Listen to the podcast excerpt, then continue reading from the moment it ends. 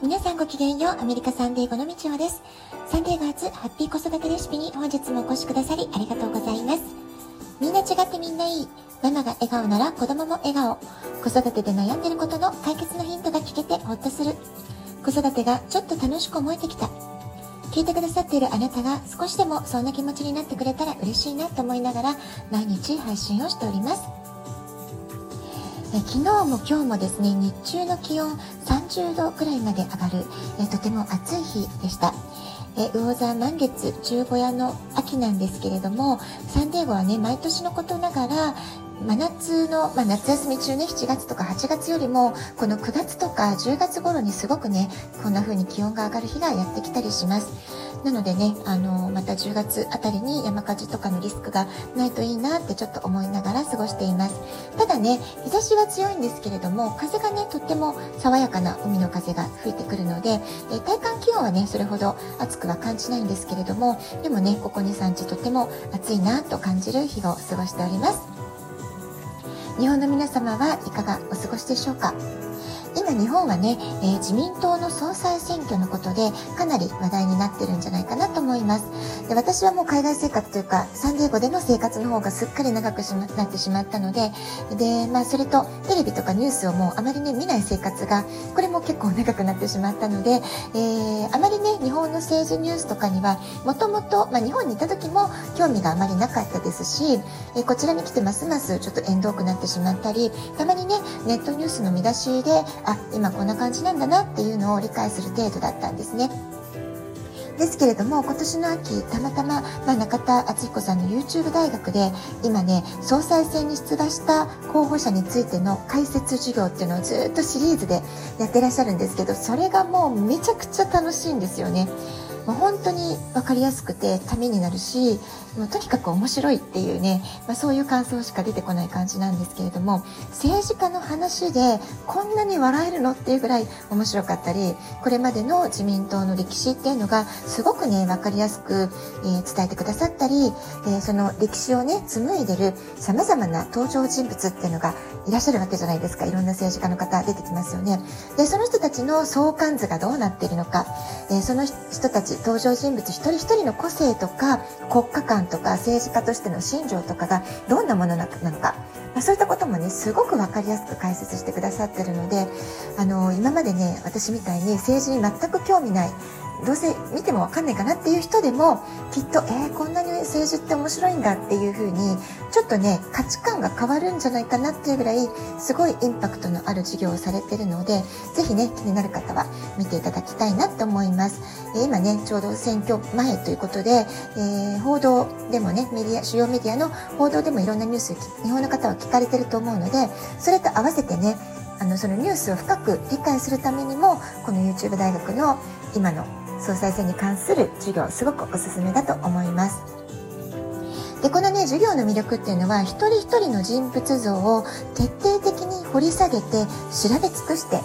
そのなんか人物像に、まあ、そのいろんな個性があるんですけれども政治家の方もねでその人一人一人に、え焦点を当ててるってだけじゃなくてすごくね愛情を持って深掘りしてるっていうところがすごくね魅力的な授業になってる肝じゃないかなと思うんですよね。でそのこう調べ尽くしたもうねあの敏腕刑事か敏腕検察官が調べ尽くしたみたいなそういうすごいリサーチをされてらっしゃるんですけれどもそれをねまたギュッとエッセンスで濃いものをドラマ仕立てで解説してくれてるだからこそもうこの総裁選のシリーズすごく全力投球で魂を込めた授業っていう感じがして本当に素晴らしい授業だったなっていうふうに思いました。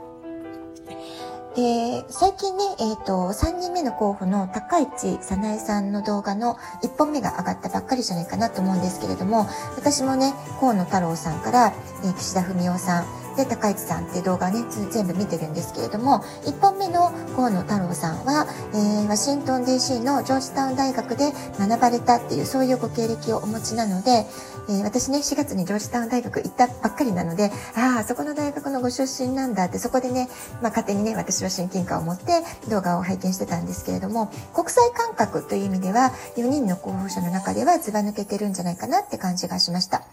え海外育ちっていうか、まあ、海外で学んだ学習体験があるからこそ即行動の人、無駄が大嫌いっていうのはね、やはりそういうバックグラウンドから来てるなって思ったり、え海外でも学んで働いた経験があるからこそ国際的なスピード感っていうのを分かってるからこそ日本を変えたい。まあ、そんな風にね、思ってらっしゃるんじゃないかなと思いました。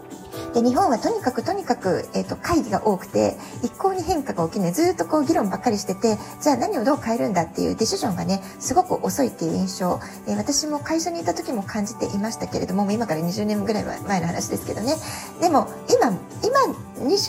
経ってもまだなんかそれはあんまり変わってないのかなって気がするんですよね。で、私自身子育てをしている中で、息子のアメリカの教育で日々変化してる、進化してるっていうのを感じました。だけれども、一方で日本の教育どうなのっていうと、昭和から全然変わってるんじゃないっていう、ちょっとね、心配になるポイントいっぱいあったんですよね。ですから、そういった点では、河野太郎さんの主張に共感するとこもすごくあって、時間が止まってるように見える日本、これをもどかしく感じて、私が変えるんだ。まあ、そんな風なね、政治信条でお仕事されてるのかなって思いました。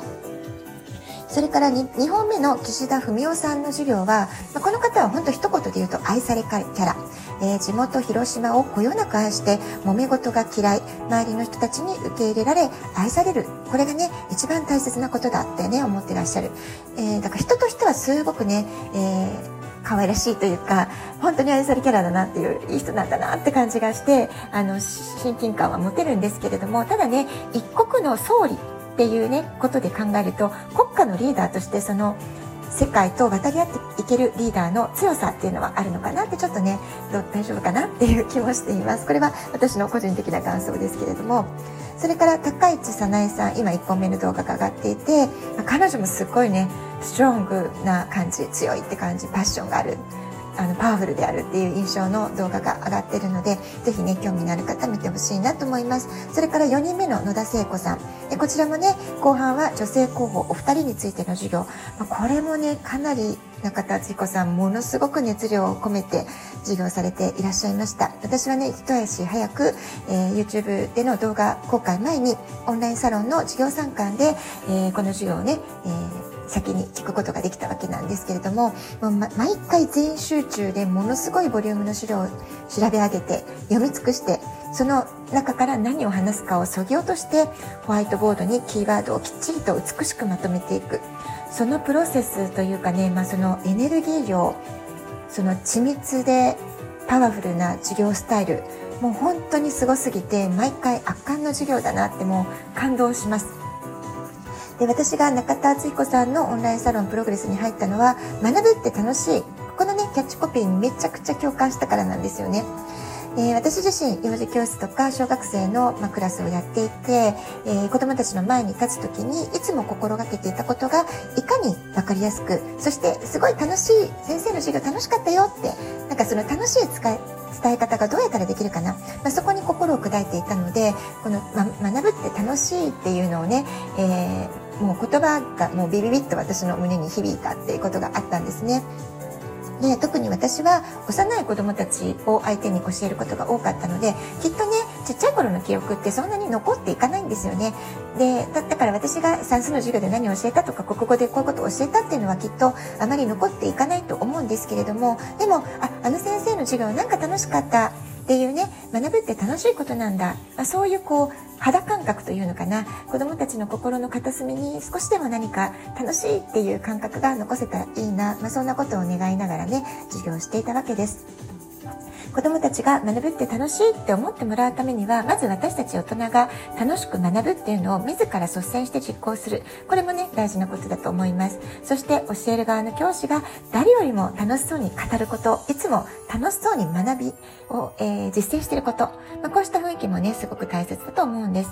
で YouTube 動画を動画配信の中で見ていた時もあこれはすごく勉強になるしすごく楽しく学ばせてもらってるなって感じてたんですけれども、えー、8月からね、さらにオンラインサロンで毎日直接授業の準備をされてる様子、次の企画、次回授業のプレビュー的なお話まで聞けるのに、で、本当にね、毎日楽しくて仕方ないなって感じで、私もいっぱいいっぱい学ばせてもらっています。時々ね、あまりに情報量が多くて、ちょっとね、消化不良を起こしそうになる時もあるんですけれども、まあね、あの、年はどんどん取っていくんですけれども、筋肉も脳も使えば使うほど鍛えられる、まあこういう説もありますので、若い世代の人たちの話を聞いたり、素晴らしいなって行動力に触れるっていうのもね、えアンチエイジングだと思って、いい刺激をもらいながら、えー、毎日私もどんどんどんどん学びを深めていきたいなって思っています。はい。ラジオトークアプリインストールしておくとスマホからいつでも簡単に聞けます。あなたからのお便りお待ちしております。では、今日はこの辺で今日も素敵なお時間をお過ごしください。ごきげんよう、みちおでした。さようなら。